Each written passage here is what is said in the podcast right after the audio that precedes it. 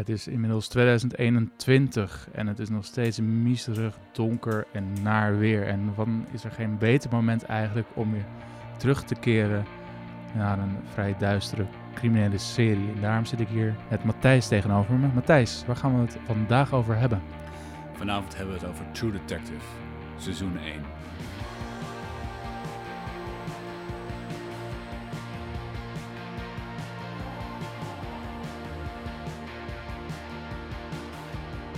Allereerst Matthijs, uh, ben jij een seriekijker?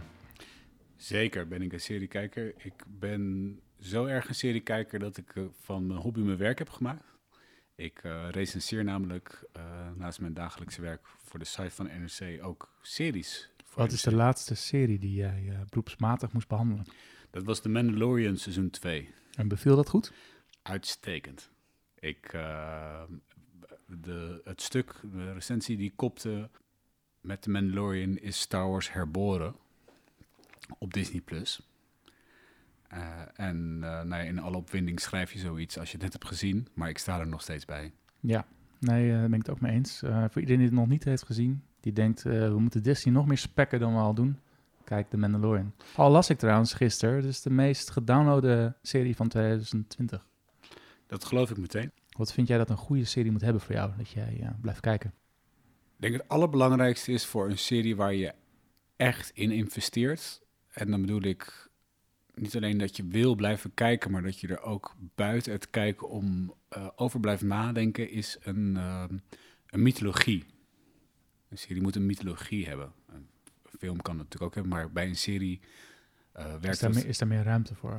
Is daar meer ruimte voor om op te bouwen en ook om, om, om gewoon de tijd te nemen om zijpaadjes te nemen die gewoon in, misschien in een film niet passen, maar in een serie daar, waar daar wel ruimte voor is. Uh, ga maar door. Ja, nee, ik, wil, ik, wil, gewoon steeds de brug slaan naar van, uh, vind je dan dat uh, de, de seizoen 1 van True Detective dat in zich heeft? Ja, want True Detective is eigenlijk twee verhalen. True Detective is in de eerste plaats een verhaal van twee agenten die totaal verschillend zijn. Uiteindelijk zal blijken dat ze minder van elkaar verschillen of meer naar elkaar toe groeien dan dat ze zelf denken. Ja. Maar eh, het gaat om een beetje meer gewoon een klassiek noir verhaal.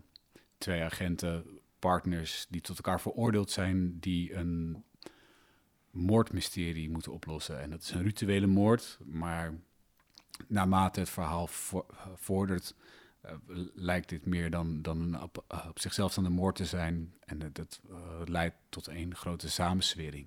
Ja, we gaan, het, we gaan het zo verder over het verhaal van True Detective hebben. Maar dit, is, dit, dit aspect, dit is toch ook al honderd keer gedaan? Ja. Dus en de, de, de, de, de bodycups die elkaar aanvankelijk niet mogen, toch naar elkaar toe groeien. Klopt. Een moord oplossen. Wat, wat maakt dit dan meer dan... want we hebben het, ik, de, mijn serie X gaat over mensen in hun favoriete serie. Waarom behoort deze dan Waar, waarin maakt deze het verschil dan? Dat komt uh, door het, uh, het, tweede verhaal van True Detective. En dat is dus waar we het eerst over hadden, dat de, die, de mythologie. Er zit een beetje een soort van occulte, mythische laag over wat op het eerste gezicht gewoon een politieverhaal lijkt. Ja. En dat is het verhaal, uh, en, en, en, dan kijk je een beetje van het oogpunt van, nou laten we zeggen, de, de, de moordenaars. En dat is dat True Detective niet plaatsvindt in Louisiana, rond beginnend in 1995, maar in wat zij noemen Carcosa, wat een soort van mythische plek is. Uh, met de Yellow King, zo heet zeg maar de, de antagonist, ja. uh, die um, eigenlijk buiten de tijd en onze dimensie staat. En dan ga je in, uh, in treed je in een hele esoterische wereld. Uh, en waar True Detective volgens mij over gaat, is dat deze twee verhalen botsen en samensmelten. En daardoor is het zo oneindig fascinerend om naar te kijken. Uh, het, het, het lijkt er soms op dat het misschien wel echt een soort van bovennatuurlijke serie uh, uh, dreigt te worden. Ja. En dan word je weer teruggeworpen naar gewoon het, het, het, het, uh, ja, het oplossen van een zaak met Ja. gewoon alles wat daarbij hoort. Ja, die, balans, die balans heeft deze serie heel goed. Ja, en dat maakt dus ook het terugkijken zo uh, belonend. Ja, het, is ook maar ook een beetje aan, aanvankelijk van wat jouw humeur misschien op dat moment een beetje is. Of ja, momenteel de, de persoonlijke, persoonlijke dingen waar je doorheen gaat. Ik keer heel anders misschien naar zo'n serie kijkt nu bij deze.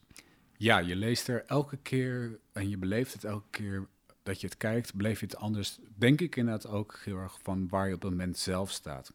Dus na, ik weet niet meer hoeveel vaak ik heb herkeken, heb ik steeds weer een ander gevoel als ik dan de serie heb uitgekeken. En ook het, het laat zeggen, het, het oordeel dat de serie velt over zijn personages. Dat, dat voel ik elke keer anders. Gewoon omdat waarschijnlijk ik elke keer weer wat ouder ben en zelf ook andere dingen heb meegemaakt. Ja. Uh, en ja, ik heb deze serie kun je dus. Ik voel bij deze serie elke keer dat ik hem herkijk als ik hem dus voor de tweede keer zie. Want de eerste keer dat, dat, dat, dat, dat je een zo'n serie kijkt, dan komt alles voor de eerste keer binnen en dan zit je met allemaal vragen. En de tweede keer ga je op zoek naar antwoorden op die vragen. En dan ga je kijken, is dat echt zo? Heb ik dat, heb ik dat misschien verkeerd gezien? Maar ik krijg niet een soort van uh, sluitend antwoord op mijn vragen. En daarom blijf ik steeds terugkomen bij de serie. Ja, ik heb hem dus. Uh, ik, kijk deze serie kijk ik gemiddeld kijk ik hem gewoon één keer per jaar een keer terug. Ik heb hem nu een week geleden gezien. En dan uh, gedurende de week ben je af en toe nog even weer over nadenken. En dan denk je weer over een nieuw element wat je misschien. Ja. En dan blijft het iedere keer blijft het een beetje knagen ook. Ik vind dat wel knap aan deze serie. Ja, en de, de, je ligt dan een beetje te malen af en toe over. Uh, de serie geeft je in eerste instantie um, twee hele, van, van de twee hoofdpersonages, twee hele verschillende levensfilosofieën. Met name het personage Russell Cole, die is natuurlijk non-stop, is hij uh, allerlei filosofie aan het uitbraken. En of, of je denkt dat dat gewoon onzin is, of dat je daar misschien daar zelf op gaat reflecteren, dat verandert, merk ik ook met elke keer dat ik er naar kijk, uh, hoe ik dat op mezelf betrek. Ja nou, volgens mij, uh, volgens mij een goede vergelijking hierin is, uh, is een wat oude serie House, waarin het, het personage, uh, personage House, een, een, een dokter die ook in, in, pijn verkeert, net zoals Rustin Cole, afgeeft om, op iedereen om hem heen en, en, en, en eigenlijk mensen op afstand houdt. Ja. Maar uiteindelijk wel een soort van ja, punt bereikt waarbij hij in het reinen komt met zichzelf en, en, en dus met de anderen om hem heen. Uh, en, en dat die manier van leven kan een soort van aantrekkelijk lijken, of helemaal als je wat jonger bent. Omdat ja, dat, daar waar ik ook naartoe. Want dat vond je misschien, uh, als je dan begin twintig was, weet je, net zoals een beetje het Hank Moody effect. Dan vind je het allemaal uh, grappig en een beetje prikkelend en cool. En misschien dan als je zelf een beetje opgroeit, dan vind je het misschien ook ergens soms een beetje pathetisch. Klopt. Het is, eh, het is pathetisch en het is ook uh, eigenlijk een hele veilige manier of van. Tragisch. Ja, want je, uh, je, je, gebruikt dus eigenlijk een bepaalde.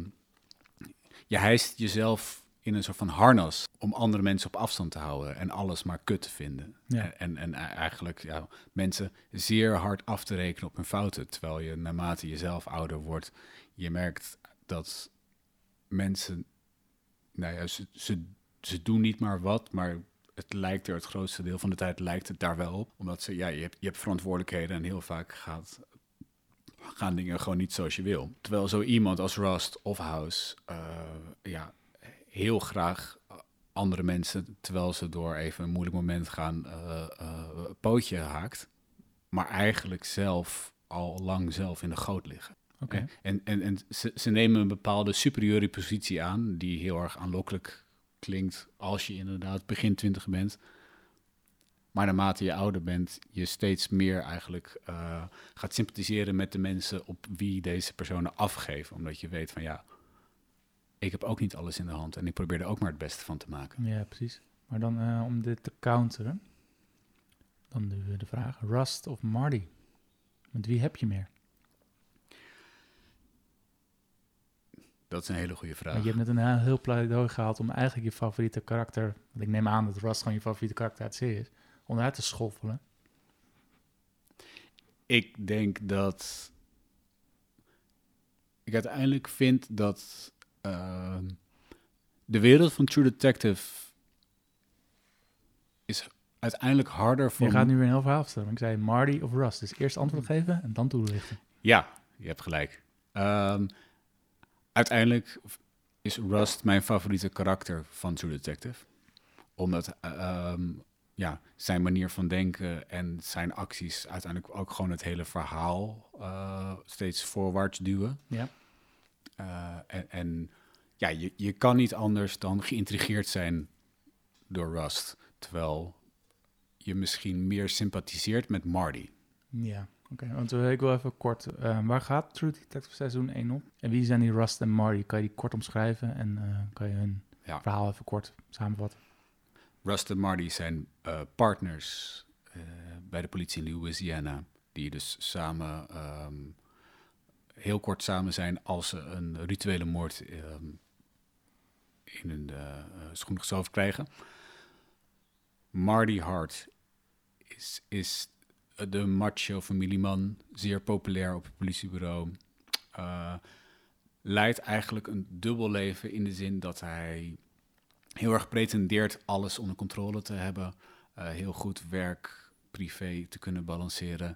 Maar ondertussen eigenlijk permanent vervreemd is van zijn vrouw, Maggie. En er meerdere affaires op nahoudt. Gewoon een professioneel schuinsmarcheerder. Maar naar buiten toe eh, eh, preekt dat hoe belangrijk het familieleven is. Ja. En, en hoe lang. eh, hij, is, hij is een echte normen- en waardeman. Ja, Met een biertje erbij. a good Christian vindt hij zichzelf. Precies. Hij, hij is ook hij, hij is christelijk, maar weet je, hij, hij, hij, hij is geen, geen nou ja, zelfbenoemd profeet. Nee. Terwijl Rust, Rustin Cole, Zijn partner, ja. is waarschijnlijk de moeilijkste man die ooit geboren is in dit universum of van True Detective. Hij heeft een zeer tragisch verleden. Hij komt uit Texas, is eh, eh, in Louisiana op het politiebureau echt de buitenstaander Echt een loner, ja. echt een, een, een loner. Vindt het ook totaal niet erg en is eigenlijk... Nee, Slaapt op een matras op de grond in een witte kamer. Niks aangekleed.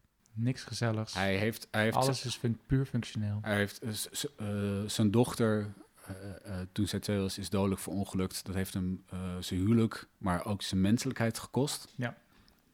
Hij is daarna in een soort van vrije val beland tijdens een veel te lange undercover periode, waarbij hij, nou ja, wat er nog over was van zijn menselijkheid helemaal is verloren. Hij is eigenlijk gewoon, hij is een wandelend trauma, wat hij heeft, eh, heeft ingeblikt met een panzer van filosofieën, van een zeer pessimistische filosofie. En toch zit er, schuilt er heel veel, eh, heel veel eh, moraal onder. En, en lijkt het wel alsof hij precies weet waar hij mee bezig is. Dus het is een hele rare dualiteit is het. Ja, precies. Eh, Marty, Hij heeft ook altijd de behoefte om Marty te corrigeren op alles. Marty eh, pretendeert normaal te zijn en precies te weten wie die is. Ja. En dit komt ook in de serie zelf eh, vrij prominent naar voren. Rust weet precies wie die is. Ja. En ehm, nou ja, keert zichzelf eigenlijk binnenste buiten elke keer dat hij zijn mond open doet. Dit zijn de twee eh, mensen die door omstandigheden veel tijd bij elkaar in de auto doorbrengen. Mhm. Tot grote, in, vooral in het begin tot grote ergernis van Marty.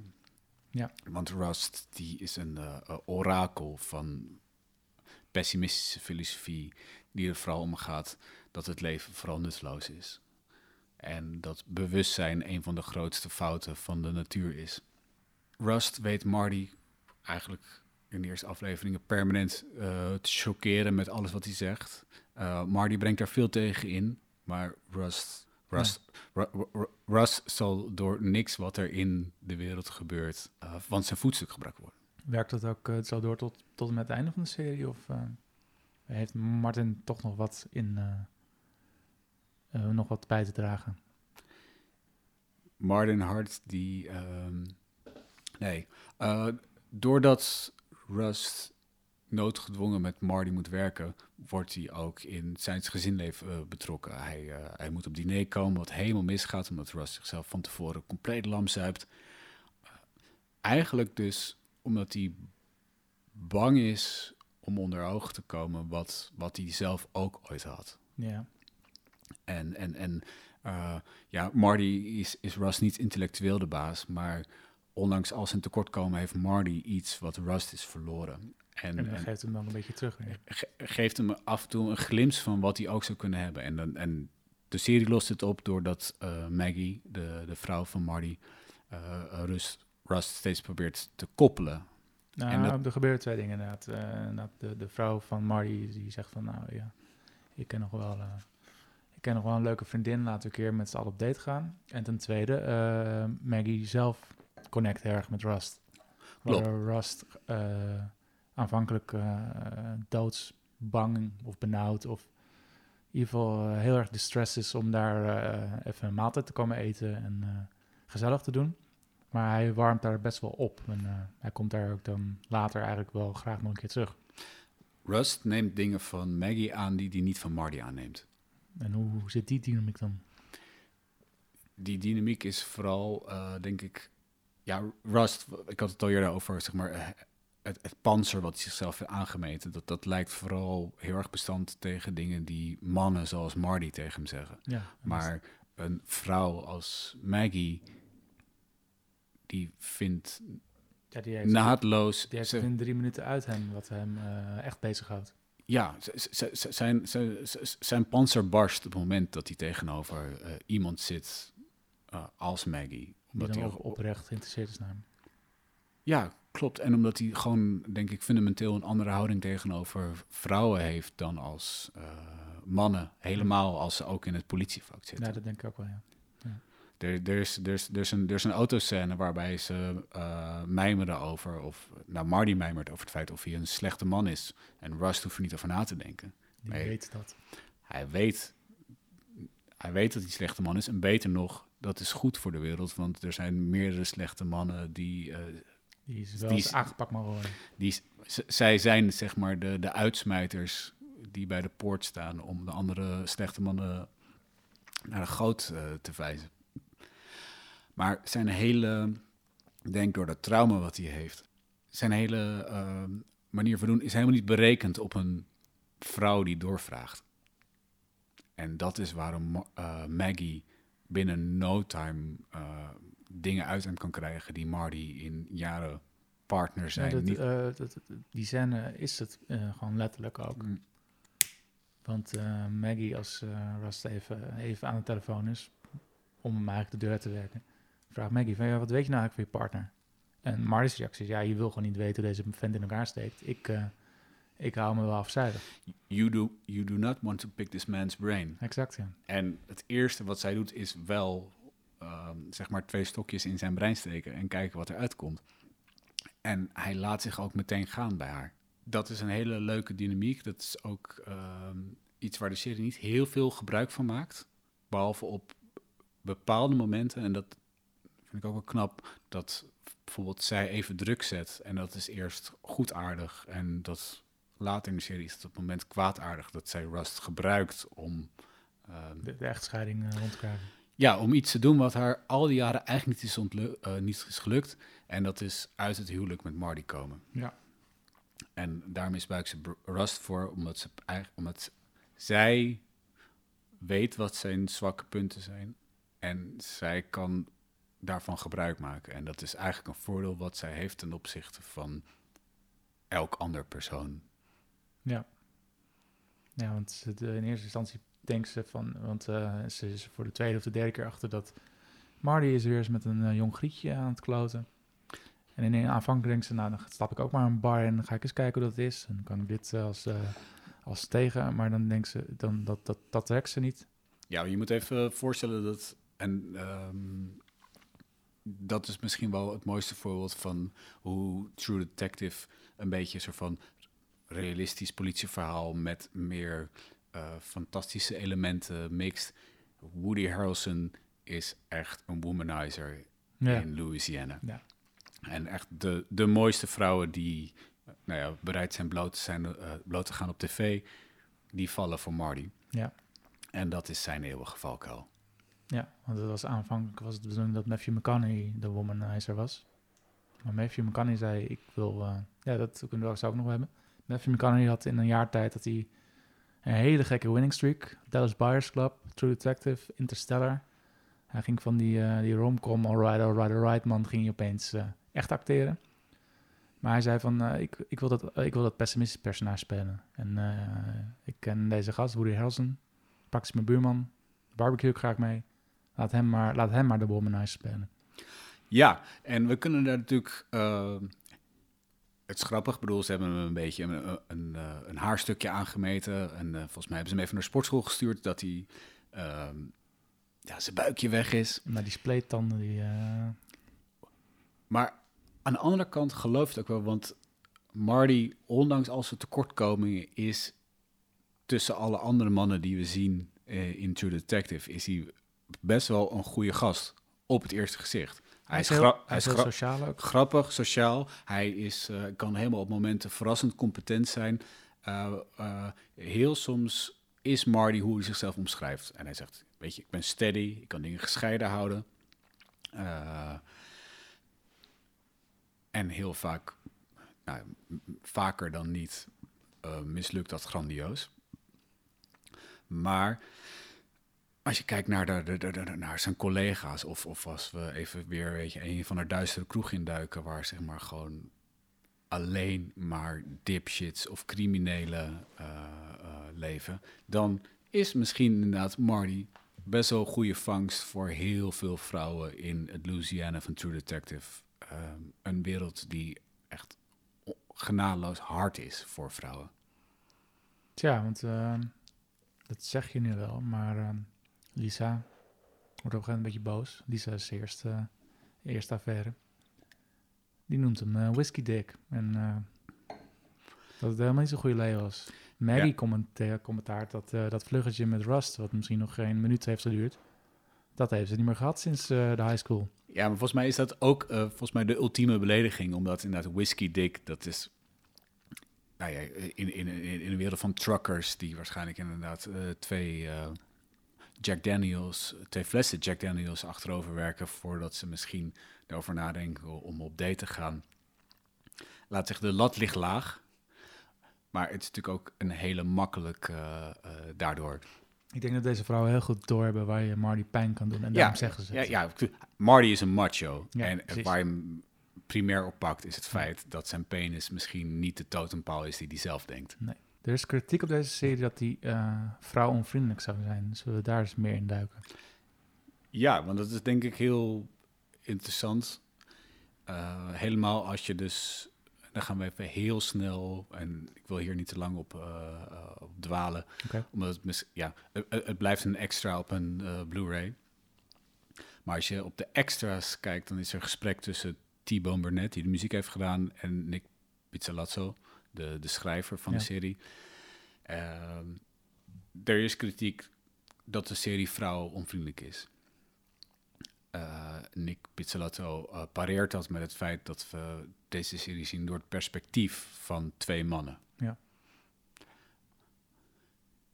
Wat ik denk dat belangrijker is, is dat het universum van True Detective heel hard is voor vrouwen. Vrouwen zijn grotendeels of slachtoffer, of zitten ongelukkig thuis, of zijn uh.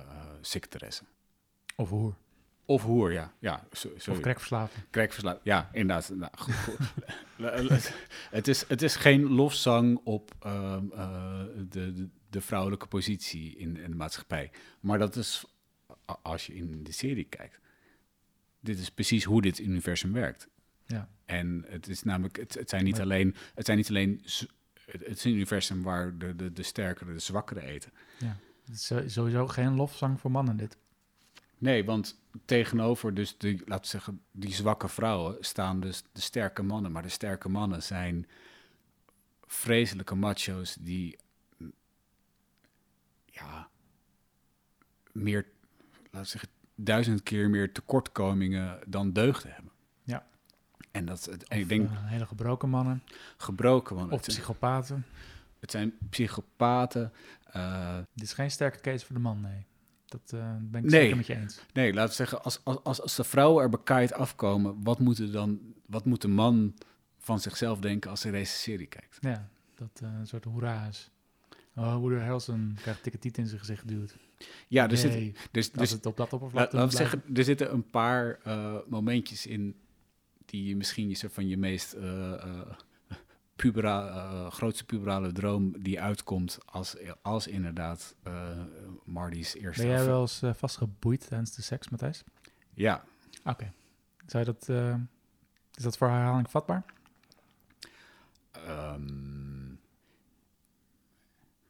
eh, het idee wel, Het moet je liggen, oké. ja. Ga door met wat je het vertellen was, sorry. We gaan door. Ja. Ook de mannen in het echte leven komen de kwijt af. We gaan door. De wereld van True Detective is gewoon best wel kut. Het Louisiana hier is echt heel kut. Eh, eh, vrouwen hebben het zwaar. Eh, de, de, de, de kans voor een vrouw om heel naar te eindigen is helaas heel groot. Ja. En ja, deze, deze wereld is gemaakt en kweekt een bepaald slag man. Je, je, kan als man veel dingen worden en, en, en je denk je zou ernaar moeten aspireren om niet zo iemand te worden als in True Detective. Hoe groot dus de aantrekkingskracht eh, ook is voor, eh, eh, ja, voor mannen op zoek om zo iemand als Russ te worden ook is. Zou je ook niet moeten willen. Misschien wou ik dat tien jaar geleden. Zou het nu niet meer willen. Ehm, ja, we hebben dus ook inderdaad van die vrouwenvriendelijkheid gaan we naar die slechtere mannen. Wat is nou de interactie tussen onze twee hoofdpersonages, Marty en Rust, met die nog slechtere mannen? Die ze uit de door proberen te houden. Marty en Rust zijn, ondanks hun verschillen, misschien wel hetzelfde. Het zijn eh, mannen die, ondanks hun gebreken, wel het goede willen doen. En dat moeten we ze nageven, die ook het goede doen op het moment dat zij rennen richting gevaar. Op het moment dat de meeste mensen die goed bij hun hoofd zijn, de andere kant op zouden rennen. Hun, ja, ja. En waar resulteert dat in? Want dan komen we een beetje naar de ontknoping van deze serie. Want ze betalen er wel de prijs voor alle twee. Ja, z- zij betalen de prijs voor ehm, in ieder geval proberen een goede man te zijn. Ik weet niet of het de. Nee, het, is, het is niet de ultieme prijs, want spoiler alert, ze eh, overleven het allebei. Maar, eh, met de nodige littekens. ja, maar het is sowieso. Het, is, Lichamelijk als mentaal. het was eh, Rust. Eigenlijk, het is niet de uitkomst waar ze op zitten te wachten. Het feit dat ze het overleven. En al helemaal niet voor Rust. Rust denkt al jaren over zelfmoord, maar geeft zelf toe dat hij er de moed niet voor heeft. Nee. Op het, eh, eh, het moment dat we naar de laatste confrontatie toe gaan, heeft Rust eigenlijk volgens mij al vrede gesloten met het feit. Hij verlangt naar, eh, waarschijnlijk naar, naar te sterven in wat hij gaat doen. Ja. En tot zijn immense teleurstelling, Wordt hij gewoon weer teruggeslingerd de werkelijkheid in. hij, hij, hij, mag, Zijn e- tijd zit er nog niet op. hij mag even een moment van ehm, ja, bliss, van vrede eh, ervaren, waarbij hij wordt herenigd in een soort van religieus moment met, met, met, met, met in ieder geval met het idee van zijn, van zijn dochter, zijn dode dochter en met zijn dode vader. Hij, hij vindt even hij zet één stap, hij zet één voet eh, in de hemel en wordt dan teruggeworpen. Ah, ah, ah. Ah, ah, ah. Nee, nee, je moet nog even over alles nadenken. Ja, maar ja. Hij wordt, hij wordt teruggeworpen in het Louisiana. dan opent hij zijn ogen. En wie zit, staat hem daar dan aan te grijnzen? Marty, Marty. met de grootste milkshake die waarschijnlijk in het ziekenhuis te krijgen is. Ja. Justice Luck. Ik heb nog een paar citaten. Want ik zat te denken van... Ja, ik doe altijd eh, afrondend voor mijn, eh, voor mijn eh, podcast doe ik, een soort quizje. En ik vind het heel moeilijk om te gaan quizzen over deze serie. Maar ik dacht, laat ik gewoon mooie citaten noemen. Want de serie zit vol mooie citaten. En kijken of jij weet waar die citaten geplaatst moeten worden. Kom maar. Ben je er klaar voor? Zeker. We beginnen met Time is a flat circle. Dit is eh, Rust tijdens het, eh, tijdens het verhoor. En dit is ook Ledoux op het moment dat hij onder schot wordt gehouden. Door, Ja, door Die Rust. vertelt het Rust. En Rust, Rust, volgens vol- volgens mij zie je eerst dus dat Ledoux dit aan Rust zegt. Ja. En dat Rust dit later een keer in het verhoor tegen die twee agenten... eh, ja, omdat hij het ja. ook heeft opgenomen in zijn eigen ja, filosofie. ja, waarbij je dus ziet dat dus inderdaad die twee... eh, laat zeggen, de die twee werelden waar die twee oogschijnlijk tegenstelde figuren in leven... niet heel veel verschilt. Ja. Dus, dit, dus er kan een soort van eh, eh, ja, osmose plaatsvinden van ideeën. De volgende. Every time I think you hit a ceiling, you keep just keep raising the bar. You are the Michael Jordan of being a son of a bitch. Dit is eh, Marty tegen Rust. En weet je ook waarom? Oeh, Rust zegt iets lulligs, maar ik weet even niet meer wat. Dit is het moment waarop eh, Rust Marty uit het ziekenhuis heeft gehaald, waar hij stampijlen op te schoppen, omdat hij zijn vrouw wil spreken. En ze zitten samen aan de bar. Rust is bezig van, luister, ik heb informatie over een nieuwe zaak. En Marty is alleen maar bezig met, hoe kan ik dit in godsnaam weer goed maken? Ik moet terug naar mijn vrouw. Ja, ja klopt. En Rust probeert, volgens mij twee keer probeert hij met eh, twee woorden ja, doen. Marty af te schepen met van oké, ja, zielig, maar laten we even hierover praten. En de derde keer is hij klaar mee en Ja. zegt hij inderdaad iets gemeens. Dat- Ehm, volgens mij, wat, hij zegt toch iets van, van, sorry Marty, maar jouw thuisproblemen interesseren me echt minder dan niks. Ja, precies. Um, people incapable of guilt tend to have a good time. Dat is eh, eh, Rust als ze bij die, eh, dat rondreizende kerkgemeenschap, die evangelische gemeente zijn, in de tent. Hmm, volgens mij niet. Nee? Wanneer is het dan? Nee, dit is als, eh, volgens mij ergens langs de weg eh, eh, iets snel aan het eten zijn en een biertje aan het drinken zijn. En dan Ja. gaat Marty weer Klopt, ja. oreren over, ja, ik, ik heb geen alcoholprobleem. Kijk, ik kan dit Ja. ene biertje opdrinken. Dat gaat prima. Ik ben steady. Ja. En dan, dan krijgt hij die terug. Ook omdat, dan hebben we wel een keer een confrontatie tussen hun twee gehad over dat Rust een opmerking maakt over dat Marty naar Poesje ruikt. Precies. Dus Daar zinspeelt hij weer. ja, Can you see Texas from up there on your high horse? nou, dit is Marty natuurlijk. Eh, dit is toch wel Ja, bij die, bij wel. tent. Ja. Want hij is aan het, aan het, aan het afgeven op uh, nobody will be splitting the atom here en Ja, zo. ja, ja.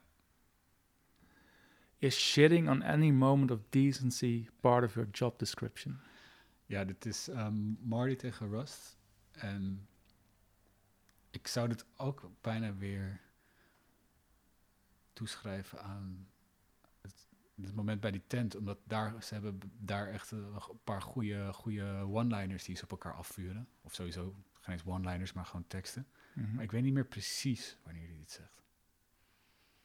Ik was zelf afgeleid, want ik weet het wel. Ehm, ja, ik weet weer wat het is. Dit is als hij eh, eh, aan Bev, die is underaged, op die farm aan het werken is als prost. Ja, ja, ja. prostituee. ja, ja. Als hij haar wat eh, geld eh toeschuift. En dan zegt eh, Rust, als Martin naar buiten loopt, is that a down payment? De volgende. Throughout history, every old man probably said the same thing. Old men die and the world keeps spinning. Dit is ehm, Marty tegen zijn schoonvader in een soort van zeldzaam moment dat ehm, volgens mij Marty het meeste is hoe die zou willen zijn. Ja. Want hij, eh, zijn vader is allemaal, allemaal eh, ja, volgens mij ook eh, vrij racistische shit. Van, Nee, hij begint over de, de, de gods en de sex teenagers. En alles is Bill Clinton. En, Ja, de, en- de en dat mensen groeten elkaar niet meer op straat, et cetera, et cetera. Precies, en ook dat mensen maar tegenwoordig allemaal om hun rechten beginnen, beginnen te zeuren. Waar Ja. volgens mij, nou ja, weet je, de minderheden moeten gewoon hun bek houden. Ja, precies. En, en dat, dat eh, Marty, een soort van zijn meest progressieve moment aller tijden, Ja, eh, hem even hem, de- ja, hem even de les leest. Ja, mooie citaat. Maar dat is ook het mooie. Je, je, je neigt wel snel naar Rust met gouden citaten. Maar Marty heeft ook een heleboel mooie. Ja, en het, dat, dat vind ik ook wat leuk van Marty's personage, dat hij dus in dit soort momenten, eh, bedoel, hij zou het zichzelf veel makkelijker kunnen maken om gewoon een beetje mee te buigen met die vader. Maar Ja. je ziet, eh, en volgens mij ook de relatie van, eh, eh, van zijn vrouw met, met haar ouders is niet goed. Nee. Maar hij frustreert het op elke mogelijke manier dat hij kan. Mhm. Dus ze zijn even, hij moet waarschijnlijk, weet je, hij moet zich een uurtje inhouden bij die vader. Ja. Maar nee, hij gaat gewoon Nee. meteen dwars liggen. Zijpelt toch ook een beetje rust in hem door. Ja, ja. Als laatste, dat moest ik ook wel als laatste zetten, want daar wil ik het als laatste nog hebben, over hebben. You must have been a great husband. Is dit, eh, Ik denk dat ik dit een van de meest indrukwekkende scènes vind. ik heb niet alles kunnen herkijken. Dat is niet erg. Nee, dus ik kan, ik kan deze even niet Tot, tot plaatsen. nu toe ging het dan goed. Ja. Dit is eh, Maggie, dus eh, de vrouw van Marty en Rust in de cafetaria. ja, Omdat Rust wordt gestuurd om alle excuses en alle... En dat skipt hij en ze hebben een gesprek met elkaar. En eh, Maggie wordt een beetje geïrriteerd van ja, luister. Want op een gegeven moment zegt eh Rust van ja, it ain't supposed to work, marriage, weet je. Daar zijn we niet op gebouwd. Nee, zij geeft, dat is inderdaad een hele sterke scène, want zij geeft eh, op haar manier tegengas tegen de eh, filosofie van, de leesfilosofie van Rust. Ja. Maar volgens mij merk je ook dat hij is veel gevoeliger voor het feit dat zij het zegt. Dan, Mhm. want, want weet je, Marty die kraakt hem de hele tijd af. Maar, Mhm. maar volgens mij ja, ziet hij Marty gewoon als iemand die het niet snapt. Maar het feit dat zij niet meegaat hierin, dat lijkt hem veel meer te raken. Nou eh, wat ik eruit haal is, want hij staat nadat zij dat zegt van, nou ja, wat was jij nou, eh, Ja. wat was jij nou voor echtgenoot? Hij staat op, loopt naar buiten, stapt in zijn auto uit weg, zonder iets te zeggen. Ja. En ik heb het gevoel dat het, het inderdaad hem recht in zijn ziel raakt, want hij hield heel erg van, van zijn vrouw, van zijn vrouw. Ja. Maar door dus dat eh, de trauma van het kind verliezen, En het eh, feit is hij dat zichzelf, daar, dat is het punt waar hij zichzelf kwijt is geraakt, eh, Ja. buiten zijn macht om. hij weet dat dit waar is. Ja. Die, dat, dat, dat, dat, laat zeggen, dat, dat cynische, eh, de cynische... Wat hij terugkrijgt, gespeeld in zijn gezicht. Mhm. Van, dat is, in de kern is hij dat nooit geweest eigenlijk. Maar dat is, ja. Het roept ook een beetje, door de hele serie vroeg ik me dus af van hoe, eh, en daar moet je volgens mij nooit teruggaan. Sowieso zou je geen prequel hiervan moeten maken. Nee. Maar het is wel leuk om over na te denken wat voor persoon Rust was voordat het misging met hem. Ja. Want nou, ik denk, het zou altijd een moeilijke gast zijn geweest. En nou ja, ik denk ook dat de, de, de, alle filosofieën die hij aanhaalt, dat heeft hij niet in de tijd daarna zich Nee, maar dat heeft een, eh, wel gemanifesteerd allemaal. En eh, Ja, ik, want hij is wel getrouwd geweest en heeft een kind gehad. En ik denk niet dat eh, dat was gelukt als hij zo was gebleven. Uh, als hij zo toen al was geweest. hey, eh, dus er zitten dus inderdaad, eh, dat begon in het begin van deze podcast, zitten inderdaad, eh, het is een vrij recht aan verhaal, maar er zitten heel veel mythische, mythische toespelingen in. Zo is eh, een deel van het verhaal gebaseerd op het boek The Yellow King. En ik had begrepen, je hebt het ook gelezen, The Yellow King. Voeg dat ook nog wat toe naast de serie om dat te gaan lezen? Ik moet eerlijk bekennen dat ik het toen heb, meteen heb besteld uh, toen ik de eerste keer de serie had gekeken. En het, Fanboy? Ja, guilty. uh, en dat was in 2014 is de serie uitgekomen. Maar ik, ik ging natuurlijk, ik, ging, ik had dat boek besteld en het moest geïmporteerd worden. Uh, dus toen, toen uiteindelijk uh, met import meer verzendkosten dan... Allemaal niet zo belangrijk. Nee. Allemaal niet zo belangrijk. Nee, maar dit, dit, dit, dit, dit, dit is wel leuk. Oké, okay, ga door. Ja, nou, het werd, ik, ik, ik, moest het bestellen, import, meer verzendkosten dan het boekje zelf kostte. Dus ah, okay. ik dacht van, nu komt de True Detective Bijbel, komt... Uh, op je deurmat. Op mijn deurmat, ja, ja. En ik dacht, oké, okay, nu komen alle antwoorden. Maar ik bleef eigenlijk met net zoveel vragen zitten als toen ik het boekje nog niet had gelezen. En dat is misschien ook wel, uh, wel gaaf, dat het, uh, het put daar inspiratie uit, maar niet op de manier die je misschien zou verwachten. Het, is, het, het hanteert een beetje, de, het is meer inspiratie in de vorm van stijl, ja. dan, dan, dan echt een soort van mythologie die het een op één nou, kopieert. Dat vind ik eigenlijk wel een goed ding, want dat is een van de dingen die ik zo mooi vind aan deze serie. Het, de, de antwoorden kan je in blijven zoeken. Maar de antwoorden zijn nooit zo bevredigend eigenlijk als gewoon de vragen die ze opwerpen. Ik heb daarom nog een vraag voor jou, Matthijs. Ja. Ben je nou een uh, optimistische of een pessimistische persoon geworden na het zien van deze serie? Ik ben een optimistische persoon geworden in de zin dat ik heel erg blij ben dat ik niet in de wereld van True Detective leef. De filosofie van True Detective is aan het begin lijkt dus heel pessimistisch, omdat je heel uh, geneigd bent uh, het perspectief van Rust te nemen, omdat hij gewoon De meest De- overtuigende verteller. heel overtuigend is, overtuigend vertellen. En alles wat hij zegt lijkt te rijmen met wat je ziet. Ja. Maar er is eh, aan het einde, eh, is er dat moment van eh, catharsis. Ja. Van, van, van in het reinen komen met jezelf. En er is nog altijd meer licht dan duisternis. Daar probeert het een beetje mee af te sluiten. Exact. En, en, en ook dus dat dus het, het, het panzer wat Rust zichzelf heeft aangemeten verweekt op, die, op dat moment. Ja. En, en dan blijkt dat zelfs, ja, laat zeggen, deze profeet van pessimisme, Van zijn voetstuk te vallen een beetje. ja, hij is helemaal niet sterk. Hij Hij blijft wa- ook gewoon een mens. Hij was eigenlijk zwak. En, en, en, op, en, en dan kan hij voor het eerst misschien in zijn leven Weer wat gaan Ik- opbouwen. Wat opbouwen. En hij, hij, hij kan eindelijk rouwen Ja. om iets wat hij lang geleden verloren heeft. En wat hij afgesloten had van zichzelf. Ja, dus, dus ik denk dat ehm, misschien wel dat ik er positiever door ben geworden. In de zin dat de serie je wel leert wat er mogelijk is. Als je jezelf eh, niet, niet, niet, niet afsluit voor de wereld. Mhm. En dat als je eh, ja, durft te ervaren wat er in de wereld gebeurt, ondanks alle pijn die het misschien kan veroorzaken, eh, dat dan je in een wereld leeft die wel de moeite waard is om in wereld te leven. En dat we niet een fout zijn van de natuur, maar dat we wel degelijk personen zijn eh, die een kleine hand hebben in hun eigen lot maken. Ja, en dat is dus nou, de kracht van True Detective. Seizoen 1. Seizoen 1 vooral inderdaad. Ja. Gewoon seizoen 1. Ja. Heel erg bedankt, eh, Matthijs. Graag gedaan, jullie.